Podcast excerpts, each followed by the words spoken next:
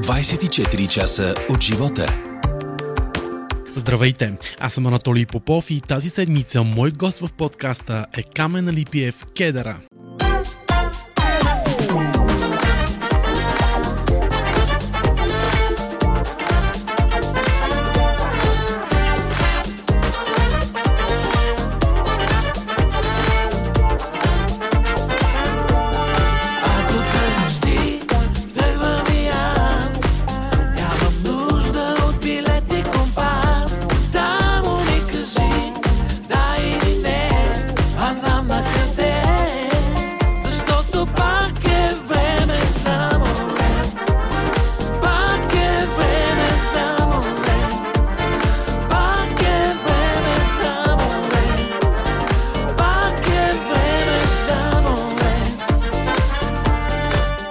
Здравей, как си? Какво правиш в момента?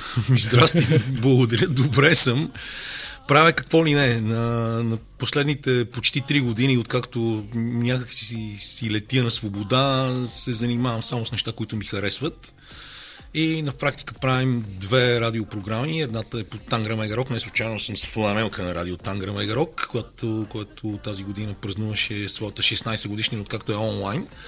И там с Васил Урбанов и Никола Стойнов правим класическото предаване още от старото радио Тангра, когато беше ефирно и то се казва Джитбол, уникалното спортно светско рок-н-рол шоу на Коко Стойнов и приятели, сега е на Камен Липив и приятели, вече повече от две години, а, дори включително а, разширихме формата, който традиционно беше всеки петък от 12 до 2 с предаване в понеделник от 12 до 1 така успяваме да хванем повече неща и това самото име на шоуто показва, че ние ушким се занимаваме с спортно, се занимаваме с абсолютно каквото ни скимне и включително говорим за вино, литература, театър и какво ли още не. Един от последните ни гости беше Радо Бимбов, който ни представи новата си книга Млък преди премиерата и когато, като знам, че това се излъчва в петък, е била предишната вечер. А, в четвъртък, т.е. срещаме с интересни хора и много се забавляваме. Правя и едно спортно предаване в Радио София от ноември 2020 година. Сам то се казва спортна среща и съществуваше и преди това, но там, понеже в самото Радио София хората са такива много спектърни журналисти, няма нито един спортен. И аз го взех да го правя и с различни редактори се работим всяка неделя от 4 до 6 и също се опитваме да се забавляваме, като там аз естествено съм включил и всяка седмица рубрика на моя приятел и съученик от първи клас, популярния напоследък писател Иво Иванов, с когото до година, ако сме живи и здрави, ще празнуваме 50 години, откакто заедно сме тръгнали в първи клас на 15 септември 1973 година, ако можеш да си представиш. нали? И също времено в продължение вече на два сезона по Max Sport 2 правим българското първенство по баскетбол. Успяхме в тези две години поне чисто визуално да вдигнем нивото доста. В дългите ми години в БНТ така и не успяхме да направим статистика, която да излиза на екрана по време на мачовете, докато тук го направихме супер бързо, бачкаме с инженер Румен Ковачев в TV1 и с още трима коментатори. Първата година с нас беше Деян Веселинов, той след това се отказа, защото има адски много ангажименти в Дирбеге, където работи и се включи Мария Мицова и другите два са Роберт Лазаров, момче, който е една година по-малко от дъщеря ми, но мой колега бивш от БНТ, с когото сме, той си е направил първите стъпки при нас и Любо Нешев, който а, освен, че е баскетболен коментатор, си има и друга работа, както много от коментаторите напоследък. Та така и естествено не трябва да пропускаме в никакъв случай не на последно място всичките активности, в които участвам покрай почтенска котия за приказки, защото този проект съществува вече от близо 12 години и аз имам удоволствието да бъда в него от 9. И сега през лятото имаме също амбициозна програма и днес в петък след 19 часа ще бъдем в кино Кабана в рамките на Софест. Имаме поредното четене на истории свързани с почтенска котия за приказки. Аз имам чудесна история за Европа. Тя не е съвсем нова, но е написана от един изключително готин автор, който е популярен сценарист. Георги Иванов се казва. Беше сред сценарния екип на под прикритие, след това от сценаристите на Дъвка за балончета и така нататък и така нататък. Той пи- пише изключително добре. И аз винаги изпитвам голямо удоволствие, когато чета неговите текстове. Тази, тази история е много, много готина и който може да дойде до вечера да, да ни види, ако не са свършили билетите, защото не знам представа как е положението с билетите, с удоволствие ще чуя тези истории. Още повече, че ще бъдем в много готина компания от нашумели млади актьори като Филип Буков и Дарин Ангелов. Ники Станой ще бъде страхотните момичета Цвети и Цветкова, например, Гергана Стоянова, популярна със своя глас от доблажа. Тя винаги е с нас, когато сме на Софест, защото тя участва там и по-разширено като водеща на повечето събития. Така че занимаваме се с такива неща, гледам и към морето, планирам евентуално това лято да поработя като барман, защото искам нови предизвикателства и това за хора в нашата професия, която изисква напрежение 24-7, както знаеш много добре, е някакъв начин за проветряване на главата, като разбира се, задължително ще бъда вече за не знам коя година поред, водещи на прочутото караван парти в Арапя, което се организира от моя побрат и Миво Казасов от Акага и неговата съпруга Мария с тяхната компания и става много голям купон и тази година ще бъде супер, ще бъдат Стенли, Джереми, Мария Илиева и една млада, изключително красива и много приятна певица Изабел. А, ще имаме едно такова секрет парти на 17, но там само за избрани. Юли. Отново много, много неща около теб. Аз винаги съм искал да правя много неща, затова дори мразя да ме наричат журналист, защото ти самия знаеш, че тази професия покрай много нейни представители у нас, чието, им, чието имена няма да цитирам, за да не им правя реклама, девалвира страхотно. А пък а, през целия ми живот аз съм се опитвал да се забавлявам и да не правя само едно нещо. И сега това ми се отдава с лекота, защото не ходя на работа, сам съм си началник и това, което правя всъщност и от което изкарвам пари е за мен повече забавление, отколкото работа. А как успяваш толкова много неща да правиш наведнъж? Ами, те не са чак толкова много, защото две или три радиопредавания по общо 5 часа ефир на седмица не е кой знае какво. И като сложиш, да кажем, максимум два, понякога в редки случаи три мача на седмица, също е супер. Имаш, имаш време за всичко. Имаш време за всичко, имаш свободни вечери. Дори сега се смеехме в студиото на Радио Тангра, че имаме време дори да четем книги, а, което в един период не можеше да ти се случи, да, да ни се случи поради многото работа. А, така че успявам, слава Богу, имам още някаква енергия и наистина съм решил и се опитвам това да го правя, отказвайки предложения за работа в други телевизии, а, за да не влизам пак в матрицата, защото смятам, че след 32 години и половина в Българската национална телевизия имам право малко да изляза от бърнаута и да, да се позабавлявам на тази не чак толкова преклонна, но солидна възраст от 56. Каза матрицата. Изморява ли матрицата? Ефира не изморява. Ефира е удоволствие, особено когато си обичаш работата и когато правиш спорт което е предизвикателство във всеки един момент, защото трябва да си на штрек, трябва да вадиш от главата си неща бързо, трябва да следиш играта и във всички случаи да помагаш на зрителите да се вдига и тяхното ниво. Тоест това е, за мен винаги е било огромно удоволствие. Е, мен изключително много ме изморяваше административната работа, бумащината.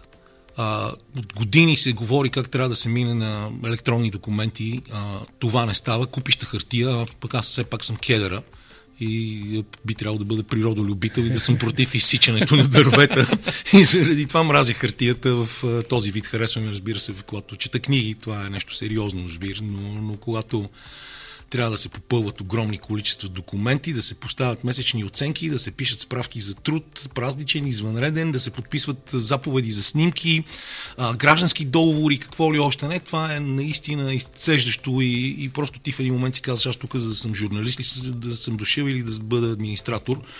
Но точно последните ми 8 години близо преди да бъда уволнен през 2019 година заради липса на висше образование, бяха свързани с такава работа и това адски ме изцеждаше.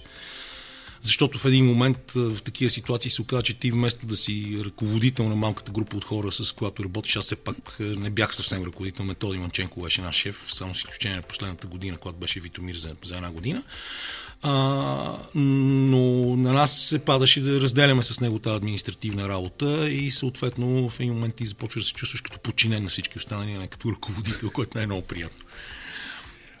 Вече няколко пъти всъщност споменаваш БНТ.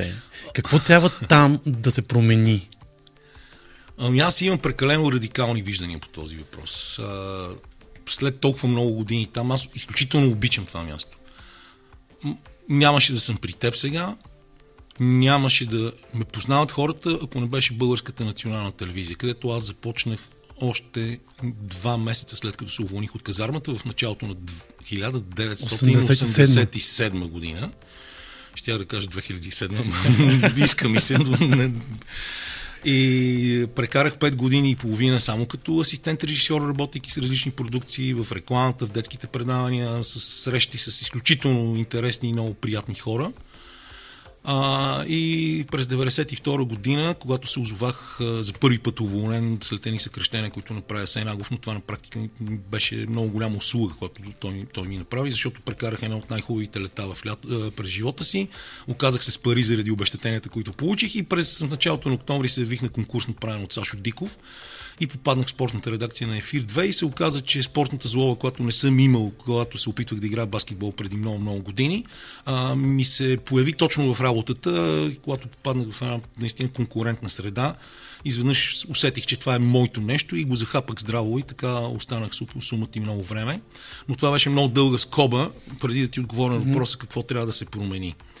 Моето радикално виждане е, че БНТ, което в момента е социалистическо предприятие по време на капитализма, беше капиталистическо предприятие по време на социализма, трябва да бъде променено радикално. Защото в момента от, мисля, 1280 души на щат в телевизията и в регионалните центрове има много хора, които чисто чиновнически ходят на работа, за да дочакат до пенсия или да си взимат парите и да имат социални осигуровки. А тази работа е страст, тази работа изисква от теб непрекъснато да се движиш напред. И когато знаеш, че колкото и да работиш, в края на месеца ще вземеш същите пари, при положение, че нико, нищо не си свършил през седмицата, пак ще бъде същата работа, тогава се а, разрушават основни неща, като конкуренцията, желанието за работа, надпреварата вътре, която е благородна надпревара между отделните части от колектива, да го използвам това клише. И аз мисля, че в момента това, което трябва да се направи, първо е, че трябва да има радикална промяна на закона на радио и телевизия. Трябва да има промяна в начина по който се сформира съвета за електронни медии, който на практика има изключително много политически влияния и това го виждаме в много от последните избори, сигурно ще го видим и сега. И че за мен трябва тази телевизия да се случи с нея това, което се случи в Гърция. Макар, че там беше обявен фалит на гръцката телевизия, Еленеки телевизия или там как се казва, те са с три канала, като ЕТ3 е базиран в Солун, а, да бъде закрита днес телевизията и утре да бъде отворена отново. И го казвам това с ясното съзнание, че много хора, приятелите ми дори в телевизията, които аз смятам, че все още са много, а, няма да, да дори да, да разберат или ще, ще ме намразят за това, което казвам. Но толкова много негативни натрупвания от... Това е същото като в, в държавата. Това е много полезно сравнение, напоследък всеки го използва, но за да има някаква реформа, някаква промяна, трябва просто радикално да се променят нещата и да се потърси начина тази телевизия наистина да бъде обществена, а да не бъде държавна, за да разчита на това да бъде послушна и правителството да й даде повече пари като бюджет. Бюджетът трябва да се формира по друг начин в Федералната република Германия.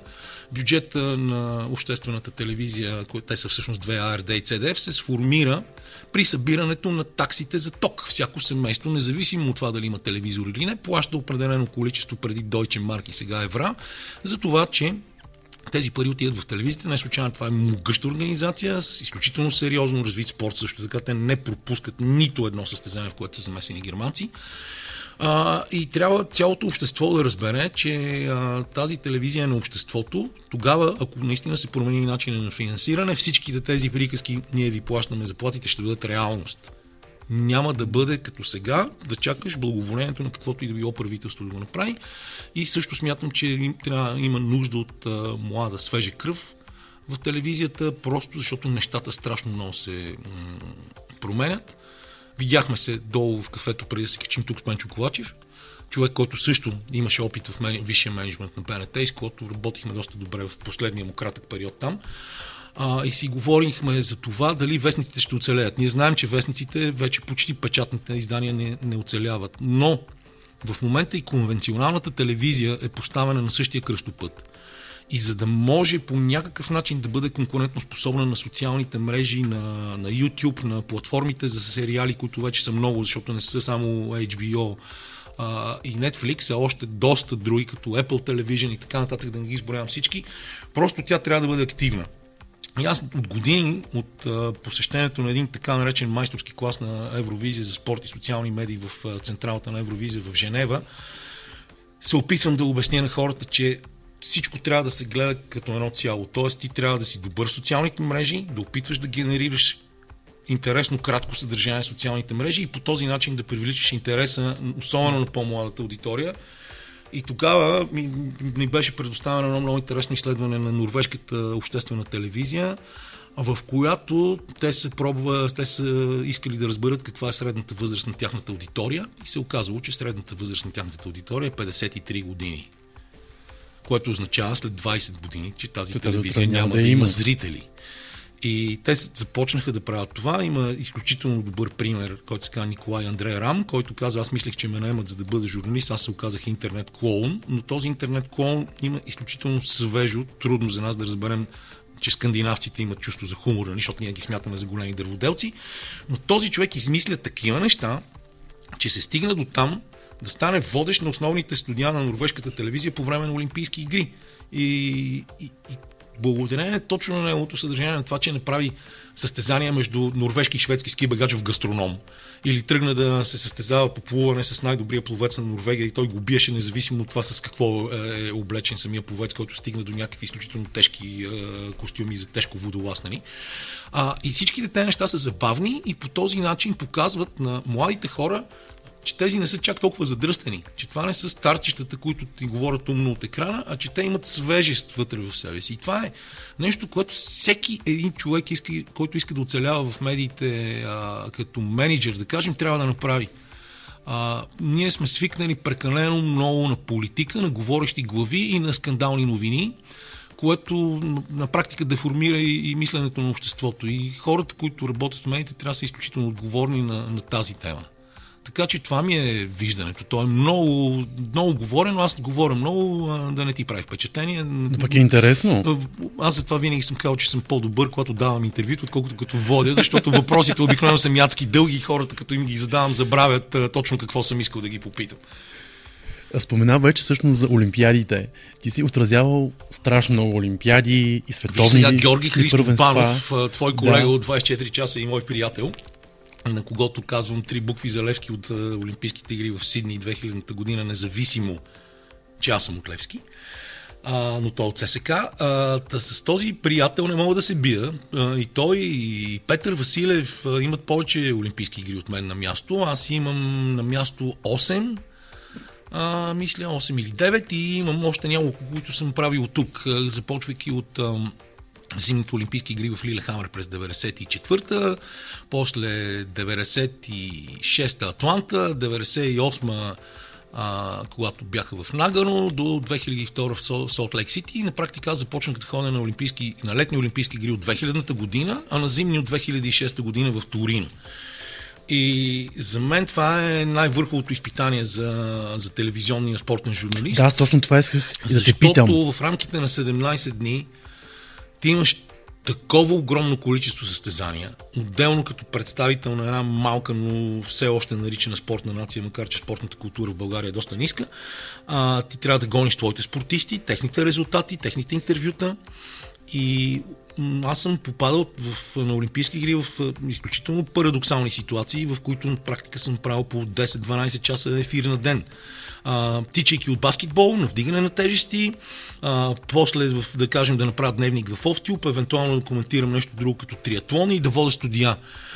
И, и всичкото това за мен беше някакво съревнование такова и с самия себе си, и с възможностите си, и с колегите ми, кой ще се справи по-добре. И работата на Олимпийски игри те вади категорично от комфортната среда, но ти знаеш, че отивайки там с екип от 30 души, от които само половината са журналисти, понякога и по-малко, ти си длъжен пред а, своята аудитория да, да покажеш неща, които големите телевизии правят с екипи от 300, 1000 и повече от 1000 души. Защото още в Сидни, ARD и CDF, за които говорихме преди малко, които не са най-голямата олимпийска телевизия, най-голямата винаги е NBC, които дават най-новото пари за, за права, те бяха с екип от 1000 души още там.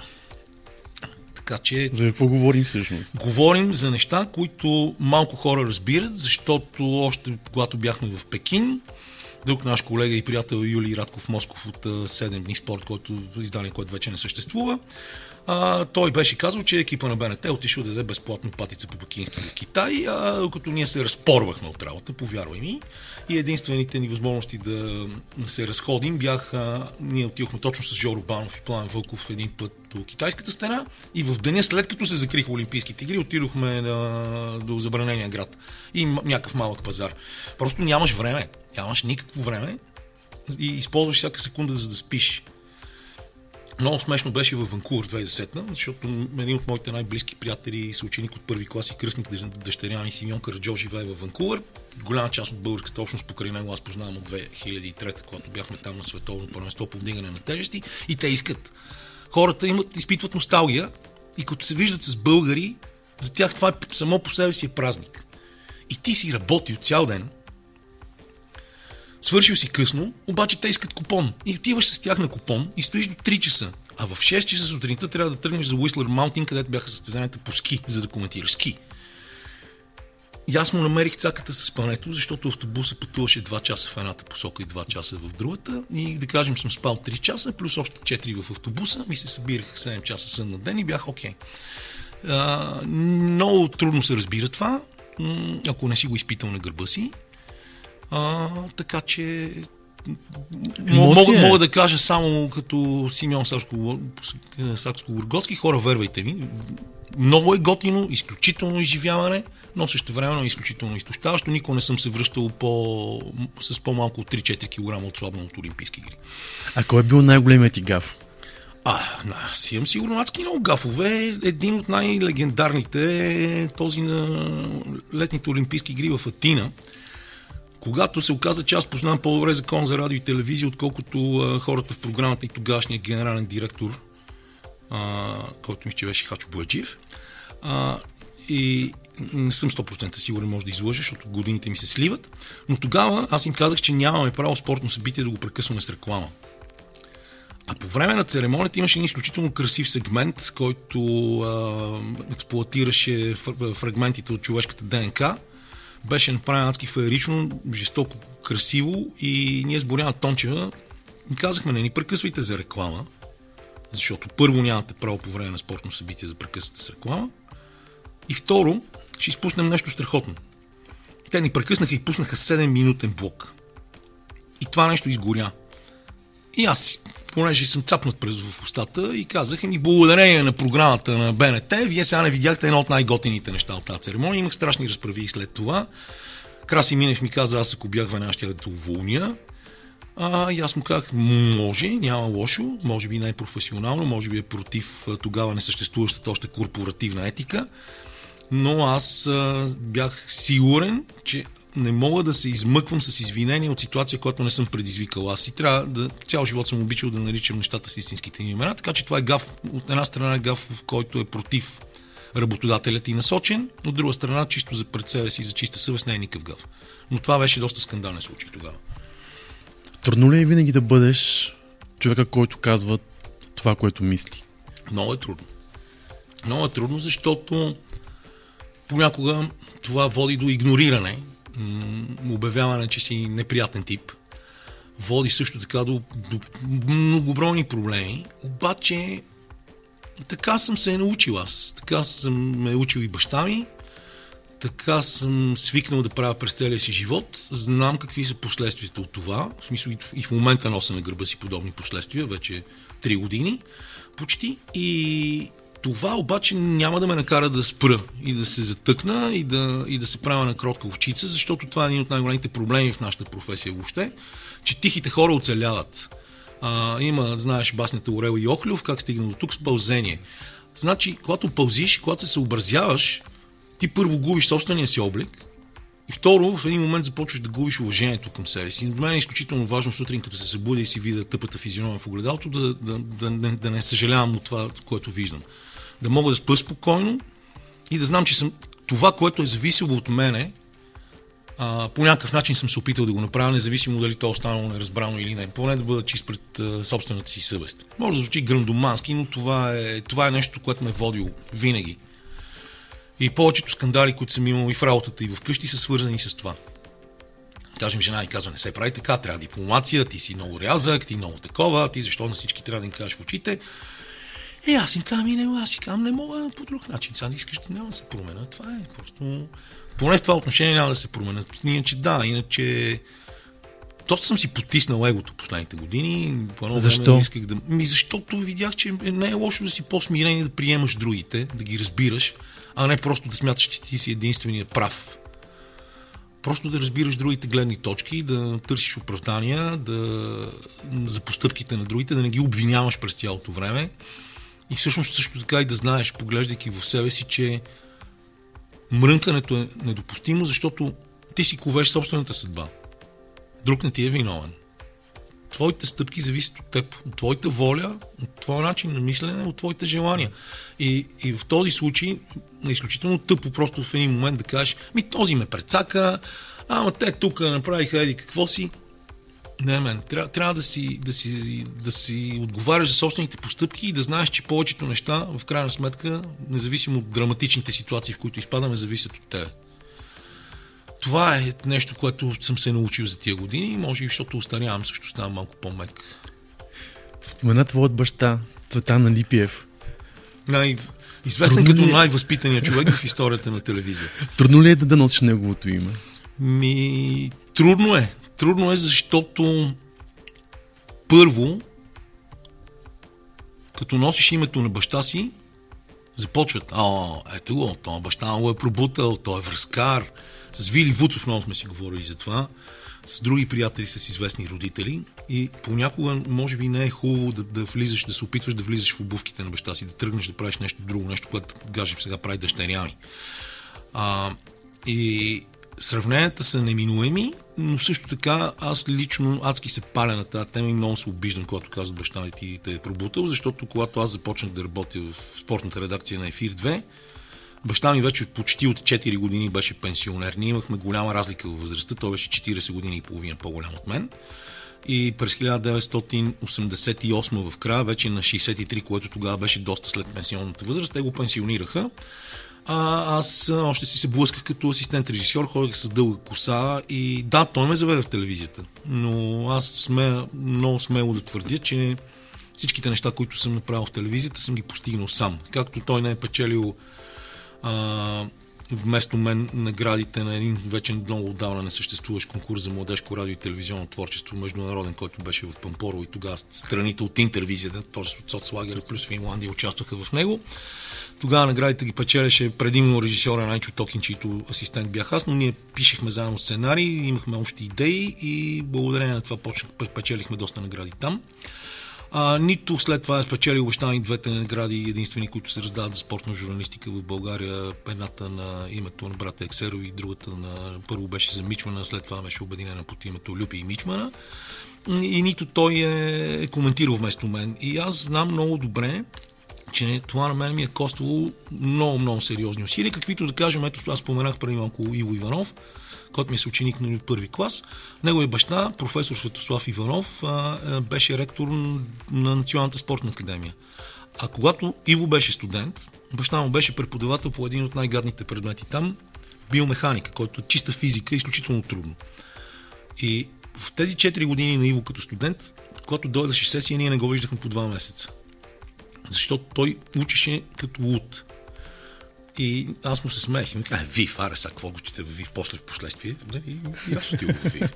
А, и той носеше отговорността на името на баща, от името на баща си върху своите тогава не толкова силни рамене. А, и точно заради това учеше много сериозно. И това също е пример. Ти като го носиш това име, ти си длъжен да не го посрамваш. Ти имаш високи изисквания поставени от името и трябва да можеш да вървиш в тези стъпки, тъй като баща ми беше изключително чувствителна натура и наистина много възпитан човек и много хора дори а, се подиграват на това, че е целувал ръка на всички жени и така нататък и така нататък. Аз го видях той накрая колко беше наранен от, в последните години от живота си, от нещата, които са станали около него, колко пъти е бил някой го е прецакал или не знам си какво. И аз си казах, аз супер много приличам на този човек, аз съм също изключително чувствителен, но няма да показвам това. Ще си сложа една мантия от грубост, от по-арогантно поведение И въпреки, че преди години ме беше страх да се обада на няколко по телефон от притеснение, успях да си я сложа това покривало върху себе си и мисля, че много хора дори продължават да мислят за супер арогантно копане. Ако не беше спортът и БНТ, как щеше да се развие твоя живот? Някога мислил ли си по, по тази тема? Нямам представа. Ако нали, има един такъв въпрос, би ли, би ли повторил същите неща, ако се върнеш 30 или 40 години назад? Бих се опитал да ги направя по-добре. Първо, аз на практика научих за баскетбол много повече неща, след като спрях да играя баскетбол. За съжаление, при нас се сменяха треньорите понякога на 6 месеца. В мен някакъв живот и перспектива видя чак мен и мой треньор, който до ден днешен ми е приятел Иван Голов. Това беше чак в 11 клас. Беше късно да се променят много неща. И затова след казармата аз спрях да играя и се насочих към съвсем други неща в живота. А, без телевизията също не си представям какво ще, ще стане.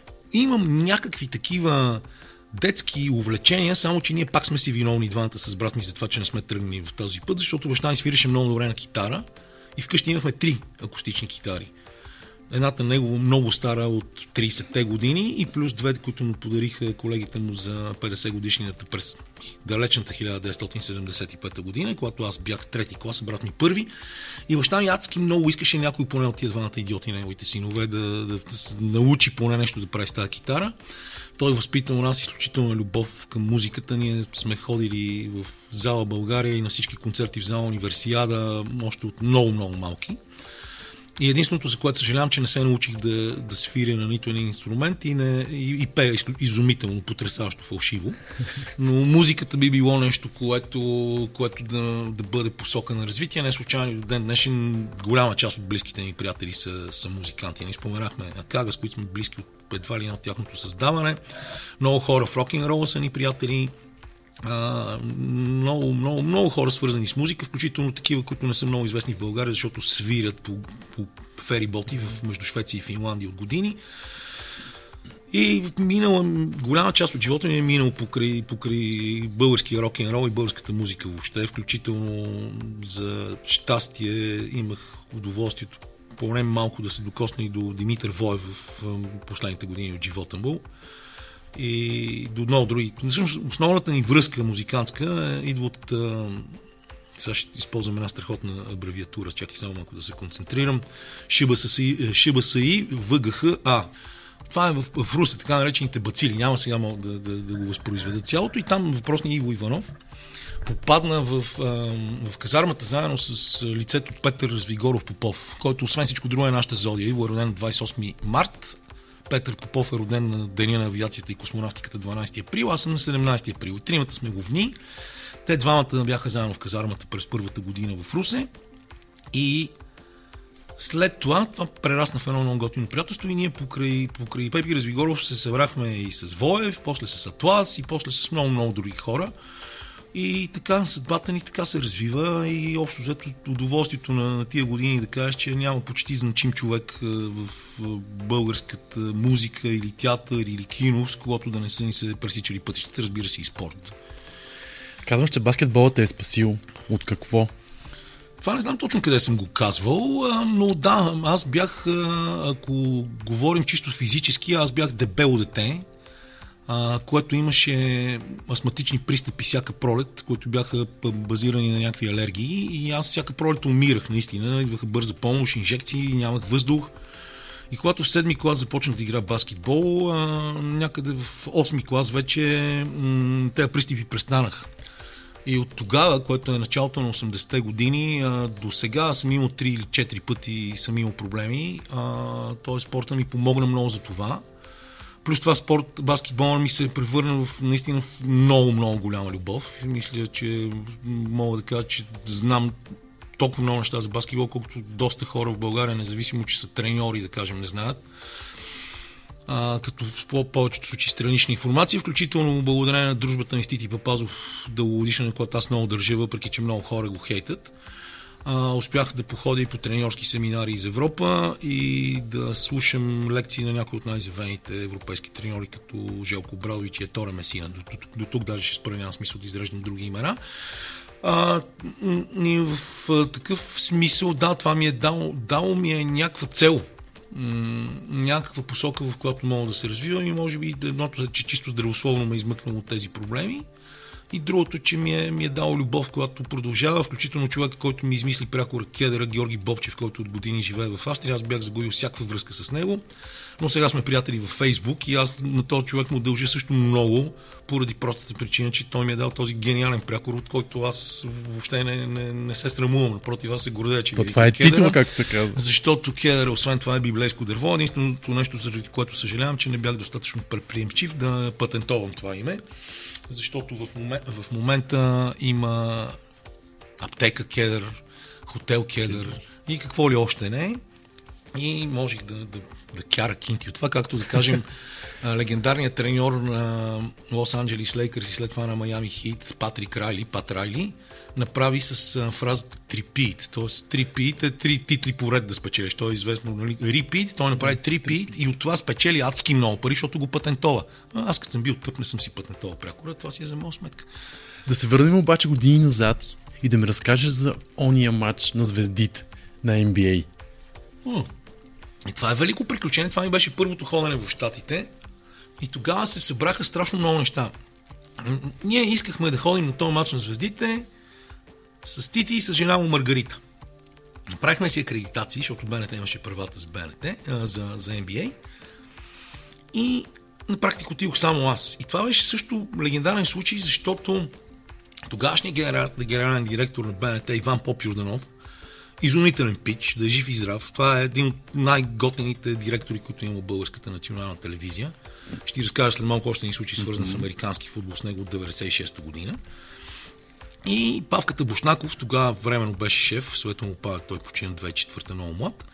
А, и му каза, аре, аре да вземем, аре да вземем това коментаторско място в Madison Square Garden. И Поп Юрданов каза, добре, аз ще плата коментаторското място, обаче кедъра да се оправя сам с самолетни билети, спане.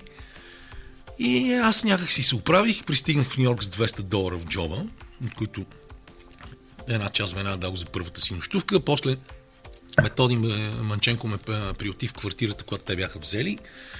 А, заедно го коментирахме този матч. Това беше знаменито, защото Madison Square Garden за първи път матч на звездите в Madison Square Garden от 1966 година. 32 години не е имало матч на звездите в Madison Square Garden. Рудолф Джулиани преди да стане малко по-компрометиран. Беше тогава един от най-добрите кметове на Нью Йорк. Също се беше замесил сериозно в организацията. Беше невероятно. Гледахме изключителен концерт преди да започне All Star Weekend. Той започва в петък. Това стана в четвъртък вечерта. Когато попаднахме отзад зад Madison Square Garden, където има една по-малка зала, която се казва Madison Square Garden Theater и на сцената беше един много симпатичен човек, който свиреше на пиано. Аз не го бях виждал тогава още. И той каза, някои ме познават, някои не ме познават. Аз се казвам Дейвид Фостер и съм написал ето това и започна да свири Your the Inspiration на Чикаго. Той е известен като хитмен, един от най-големите продуценти и композитори, замесен дълбоко в творчеството на Чикаго и Earth, Wind Fire. Също така с него се е работил кой ли не, включително кънтри звездата Блек Шелтън или Майкъл Бубле или ако искаш Селин Дион, Андрея Бучели. Всички тези хора са работили с, а, с, а, Дейвид Фостер. Включително Майкъл Бубле, мисля, че служени за дъщеря му има един много смешен концерт, в който а, те се базикат и нали, Фостер е осиновено, Фостер Чаут е осиновено дете и Бобле му вика I'll be your Foster Child, докато мацката се смее в залата. И така се срещнах с този агент. На баса беше Нейтан Нист, който е един от най-добрите студийни басисти въобще. И страхотна банда, свириха и пяха Стиви Лондър, Бет Мидуър, Бренди и Моника бяха тогава много популярни, Sugar Ray и всички бяха представени от играчи, бивши или настоящи от NBA и женската NBA. Беше много смешно и адски готино. И след това дойде самия All-Star Weekend. Този All-Star Weekend съвпадна с посещението на президента Петър Стоянов, първото посещение на български президент в Съединените Американски щати с страхотния му медиен екип, все приятели Нери Терзиева, Николина Димитрова и Георги Куртев, с много акредитирани журналисти естествено. И ние успяхме да направим интервю на полувремето на матча с Петър Стоянов в Madison Square Garden, двамата с методи.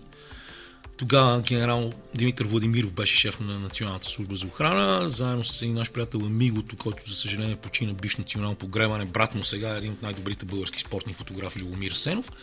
И беше просто всеки ден някакво концентрирано такова супер впечатление. Като включително аз пристигнах с загубен багаж.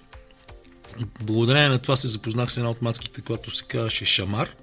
Сега намерих в LinkedIn, но не мога да й прата покана, за съжаление, 24 години по-късно. Тя се е издигнала сериозно.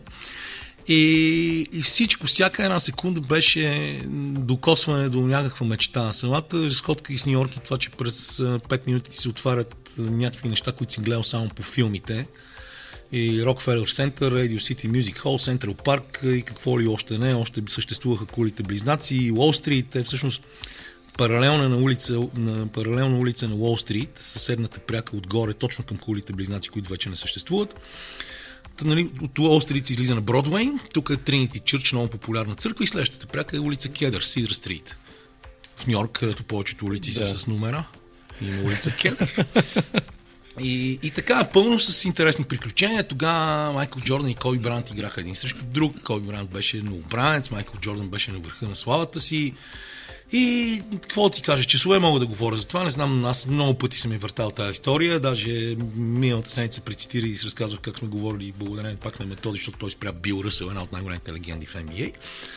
Но беше изумително и наистина супер, особено с баскетболен фрик, като мене, беше и наистина невероятно. И понеже Иво Иванов вече беше в Штатите и той много искаше да отида при него, обаче аз нямаше как, защото вървя, вървяха Олимпийските игри в Нагано. И аз бях обещал, че като свърши All Star Weekend ще остана само още два дни и в сряда си тръгнах обратно за, за България. Във вторник гледах още един матч на NBA, Нью Йорк Никс срещу Шарлот Хорнес. Тогава в Шарлот играеше Владе Дивац, заедно с Лари Джонсон и Мъкси Бокс.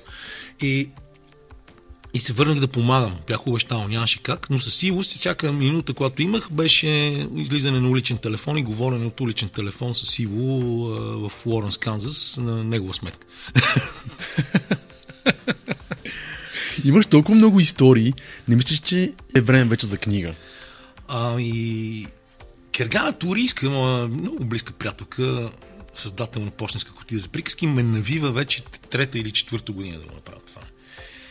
И аз не знам, аз изпитвам страх от уважението към книгата. За мен книга е нещо велико. За мен е книга е на изток от рая, да кажем. За мен е а, книга е Майстора и Маргарита. Каква книга мога да напиша аз? Аз не съм цар на епистоларния жанр. Много по-лесно ми е да говоря, отколкото да пиша. То си личи. и, и се чудя дали бих могъл наистина да, да облека всички тези увлекателни истории в подходящите думи и да ги сложа на хартия Мислил съм много пъти, измислях си, да кажем, бях много по-амбициран, точно преди да навърша 50, бях решил, че трябва на 50 да издам автобиография. Тогава тя ще, ще бъде адски грандоманска. Даже съм започнал, имам няколко страници написани, които са подигравка с много колеги, които са написали книги и сега не бих си позволил това нещо да го направя. Но не знам, някой ден и това сигурно ще стане. Мисля, че това започва да озрява, измислям си някакви неща. Наистина страшно много истории, страшно много запознанства с супер интересни хора и, и създаване на приятелства и също времено иллюзията, защото ние сме наистина живеем в адски сериозно провинциална обстановка в страна с много разделен менталитет и разделена на, на много парчета. А, иллюзията, че си част от света. Там, наистина, на тези състезания ти си част от света, ти си равноправен с звезди като Ендрю Гейс или Оскар Шмидт, които са супер фигури в световния баскетбол, изведнъж се оказа, че коментирате през едно място или да кажем френската баскетболна легенда Ришар Дакори. Аз в Рио де Жанейро бях по-високо поставен от Ришар Дакори, само на, на акредитация, разбира се.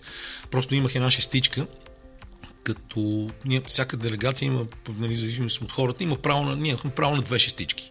И в Рио аз си получих едната, да, това е Олимпик Хоспиталити. Може да ходиш в мястото, където ходят членовете на Олимпи... Международния олимпийски комитет и там имам много гювеч. Аз това, което правих е там да отида да изпия едно кафе и да взема вода, защото пичовете в Рио не бяха много организирани и не ни носиха вода по коментаторските места. И като отидех, и був през едно място от мен е Ришар, до него имаше едно супер симпатично момче от Словакия и не си спомням кой друг. И аз просто взимах, да кажем, 3 или 4 води и отидех, им дах вода. И на втория, третия път, то Ришардо Кори ме гледа и вика, какво става? Аз му викам, виж, сега ти мен не ме познаваш. Обаче аз много добре те познавам и съм ходил в София да те гледам и ти ми беше любимия играч от френския национален отбор. И единственото, което мога в момента да направя, е да ти донеса това, тази вода или това Power Rate или нещо е такова. И така се заговорихме и, и, и, и смисъл страшно удоволствие да виждаш такива хора и да си говорите с, с тях и да се забавлявате заедно. Това е малко, това са малкото моменти, в които, в които наистина се чувстваш част от света. И си спомням 2002 година след световното баскетбол в Индианаполис, на което аз пак отидох на собствени разноски. А, като се върнах и тогава колегите от CMI Спорт, Кети Манова и Коко Стойнов поискаха да направим една страница интервю и ме питаха какво най-много ме е впечатлило. И аз им казах, че най-много ме впечатлила телевизията. Че тези хора са светлини години пред нас в областта на телевизията, в начина на отразяване на спорт. И с навид вестник на РУО в стаята влезе Иван Такев, който сега е омбудсман на БНТ, и ми вика, а, бе, Кенер, тъй като толкова много ти хареса нещата, що не си останат там? Е, батенце, това ли е? Това ли е играта, нали? нали трябва да се сравняваш с най-добрите? Винаги аз съм смятал, че трябва да се сравняваме с най-добрите, не да си правим някакви гаражни неща. Но това тогава беше така, аз бях много ядосан, но както и да е, всичките тия неща минават, накрая остават добрите спомени, да кажем Така е. от готения ни престой с Иван 24 на Олимпийските игри в Атина. Нямам, нямам лошо. Съжаляваш ли, че на времето остана в България? От време на време съжалявам. От време на време съжалявам, защото нямам приятел, който да отиде в чужбина и да не успя. Стана дума няколко пъти за Иво. А, в Денвър, Колорадо се намира също един от най-най-близките ми приятели, който сега само преди няколко дни стана на 60 години, доктор Методи Милушев, който беше изключително добър стоматолог или сега, както е модерно сега, лекар по дентална медицина, още като студент. Ние случайно се запознахме на едно море. Той отиде там, направи чудесна кариера, собствена практика, сега си продаде практиката и просто живота му е осигурен до края на дните му. А, в Франция се намира един от най-добрите български състезатели по скокове във вода, абсолютно забравен тук според мен, Валентин Колев, който обаче направи световен бизнес. Не знам дали си чул и дали тук в споменаването на марки има проблем, но ще споменам най-популярната световна енергийна напитка, създадена от господин Дитер Маташиц Red Bull. Red Bull имат едни изумителни серии по скокове във вода, които се казват клиф дайвинг, скачане от скали. Те не навсякъде скачат от скали, слагат ни платформи на 27 метра за мъжете и на, мисля, 19 или 21 за жените. Правят това на изключително красиви локации, а, като Хавана, стария мост в Мостар в Босна и Херцеговина, крепостта Ларушел, в Полинано де Маре скачат през един апартамент от едни скали, наистина величествено. И половината от звездите на световния клиф дайвинг са работници на въпросния Валентин Колев, който направи във Франция шоу по скокове вода много преди това. Включително най-голямата звезда Гери Хънт, който е шампион вече от не знам си колко години, е в негови отбор. И те направиха и бизнес с Китай, правеха шоу програми в различни увеселителни паркове в цяла Франция и се разраснаха страхотно. Благодарение на това момче от Варна. И също наш изключително близък приятел, може би любимия приятел на брат ми. А, да не говорим, да кажем, пак във Франция Десислава Ангелова, също наша много близка приятелка, бивша националка по баскетбол, която тази година спечели три титли в подрастващите при момичетата във всяка една възраст. 15, 17, 19 и, и в от нейни отбори има 7 момичета в различните не, национални отбори на Франция. Изключително ус- успешен треньор. Иван Костурков и Мариана Чу- Костуркова преди Чубанова в Португалия. Мисля, супер близки наши приятели, които отидоха в чужбина, пробваха си късмета и независимо от това с какво се занимават, да не изброявам, защото списък е адски голям, а, си стъпиха на краката, защото в по-голямата част от цивилизования свят, независимо от корпо- корпоративното лицемерие и понякога също политическите игри, които са обаче на доста по-високо ниво, талантливите, кадърните хора се ценят. Те не се мачкат, на тях им се дава възможност да работят и те са щастливи от това и успяват да се развиват. Нещо, което при нас е проблем, базов проблем, дългогодишен. Така че има моменти, в които съжалявам, но аз, когато заминаваха и Иво, и в последствие и доктор Мето, и Симеон, и Даката, наш приятел, също бивш лекоатлет и национал по бобслей, който сега има добър бизнес с камиони в Чикаго, а, аз си казвах, не, аз ще си пробвам късмета тук. Аз тази работа мога да я върша само тук, защото колкото и да стана добър в някой език, на някой език, няма никога да бъда толкова добър, колкото ще бъда добър на български. Макар, че имах и също супер късмет и 27 година коментирам баскетбол на руски по НТВ. 6 мача изкоментирах тогава, изкоментирах и русизъм, 6 мача коментирах. А, и, и тогава си мислех, че руския ми го няма, че е супер ръждясал, че завършвайки, завършвайки 84-та година 133-то училище Александър Сергеевич Пушкин с преподаване на руски язик, руски язик никога повече няма да ми трябва. И така се наредиха нещата, че изведнъж ми потрябва и всичко беше окей. Така че съжалявам за това, че да кажем не съм по, дал по-добър шанс на семейството си да се чувства спокойно, а не да трепери месец за месец дали ще си плати сметките или не, както беше в дълги периоди от живота ми. Сега, слава богу, нещата не са точно така, независимо, че жена ми е без работа, от, също уволнена от Кошулков от декември 2020 година. Но оправяме се, всичко е наред, живота мина вече, голяма част от него, а, така че няма, няма път вече към, към емиграция, има път към ходене на гости при приятели с цяла Европа и целия свят, защото аз смятам, че ако успея да си а, отделят, да кажем, 3-4 месеца за едно такова пътешествие, почти няма място на света, в което да не отидат, само трябва да си плата самолетния билет. Което е най-хубавото. В което да нямам приятели, които да ме чакат и да си прекараме изключително да. добре. Коя е най-голямата гордост на Камена Липиев? Ми, не знам. Гордост. Гордост първо, разбира се, гордост е дъщеря ми, а, която стана супер кораво самостоятелно момиче вече на 28 години. А, шегувахме се точно в началото на пандемията, че е много хубаво това, че и тя не е дошла да работи в телевизията, защото щяхме тогава да бъдем трима безработни, а не двама. А, тя е в IT бизнеса. От съвсем скоро, тук последните няколко месеца, заедно с Боян Бочев, това абсолютно аз не знаех за тия неща. А, има музикална рубрика в Радио София през седмица. Тя по принцип също се увлича от медиите, но видя, че средата е токсична и общо взето реши да изкарва добри пари, за да може да живее, да си позволява повече неща. И гордея се с това, че не съм а, си отстъпвал от принципите никога че мога да ходя с вдигната глава по улиците, независимо от това, че нали, няма как да се харесва с всички. Аз никога не съм искал да се харесвам на всички. И мисля, че като се обърна назад и се опитвам да правя някакви ретроспекции, а, мисля, че няма много неща, за които да съжалявам. Мога да съжалявам само за това, че, да кажем, това дете, докато растеше, аз работех прекалено много и то израсна почти без баща, защото ние на практика направихме добра комуникация помежду си вече в доста до по-късен период от живота й и че не съм обръщал достатъчно внимание на, на така нареченото си семейство. Това са нещата, за които мога да съжалявам.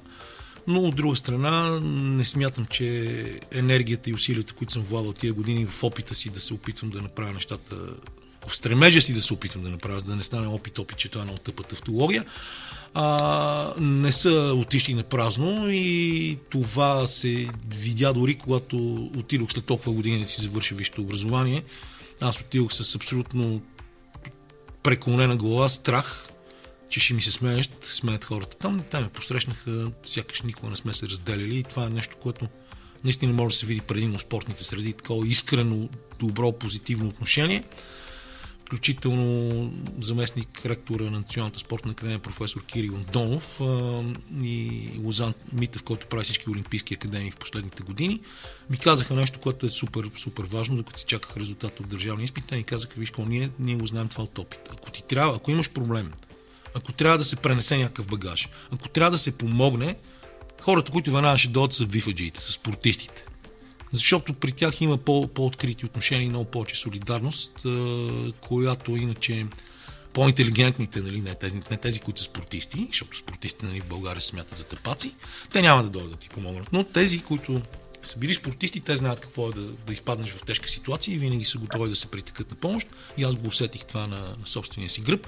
И това беше момент, в който аз разбрах, че тия години не съм работил на празно. Защото аз имах един момент, в който си как всичко отиде на вятъра. Аз съм се борил с някакви несъществуващи планини, а, някакви иллюзии. А, и изведнъж се оказа, че когато си извън системата, изведнъж хората се сещат, че си направил и добри неща. Обикновено, когато си на екран, предимно те хранят. Нали? Това, е, това е класическо. Така че не, не, не мога да кажа, че съжалявам за нещо, което съм правил в този живот. Почти не мога да кажа. Хубав финал. М? Да, може би, не знам. Много ти благодаря, за мен беше удоволствие. И за мене. То, ти, ти нямаше много работа. 24 часа от живота.